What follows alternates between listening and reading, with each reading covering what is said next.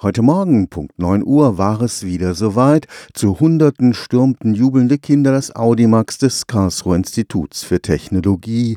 Mit einer Auftaktmesse begann die 16. Kinderuni des KIT. Während die regulären Studis in der Prüfungsphase schwitzen, läuft der Vorlesungsbetrieb für die 7- bis 14-Jährigen.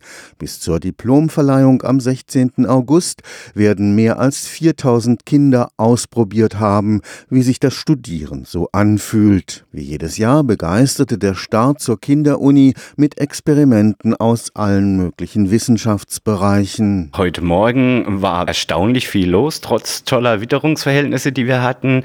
Wir hatten erstmal eine Eröffnungszeremonie, die von unserem Vizepräsidenten für Lehre und akademische Angelegenheiten, Professor Wanner, immer gehalten wird, traditionell schon. Dann hatten wir ganz, ganz viele Themenstände, die im Foyer vom Audimax und auf dem Vorplatz sich präsentiert haben, dass den Kindern einfach ein bisschen bisschen studentisches Leben näher gebracht wird.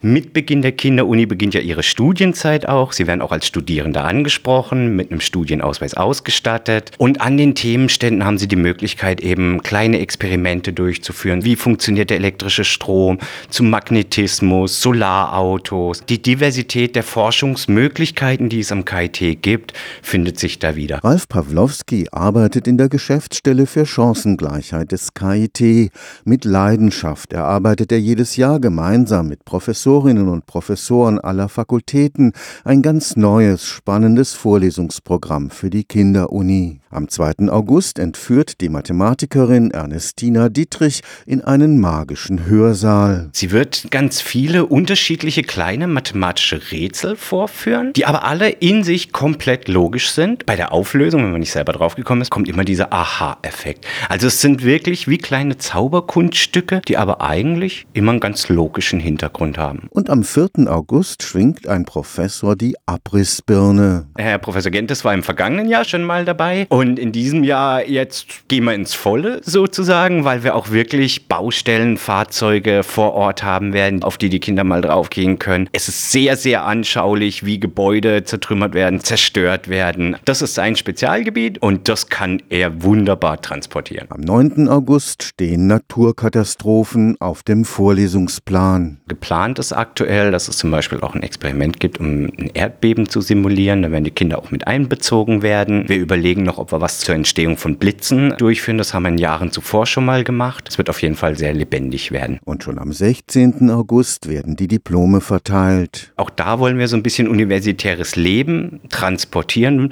Was passiert, wenn man seinen Abschluss erzielt hat? Wie läuft es ab? Was gibt es da für Zeremonien? Dann kriegen die Kinder eine Urkunde, mit der sie ausgezeichnet werden, als kleine Erinnerung auch an die Studienzeit, passend zu ihrem Studienausweis. Und dann verabschieden wir sie eigentlich immer noch mit einem Überraschungsprogramm, das ich auch heute noch nicht verraten kann, und entlassen sie so dann in den Rest ihrer Sommerferien. Stefan Fuchs, Karlsruher Institut für Technologie.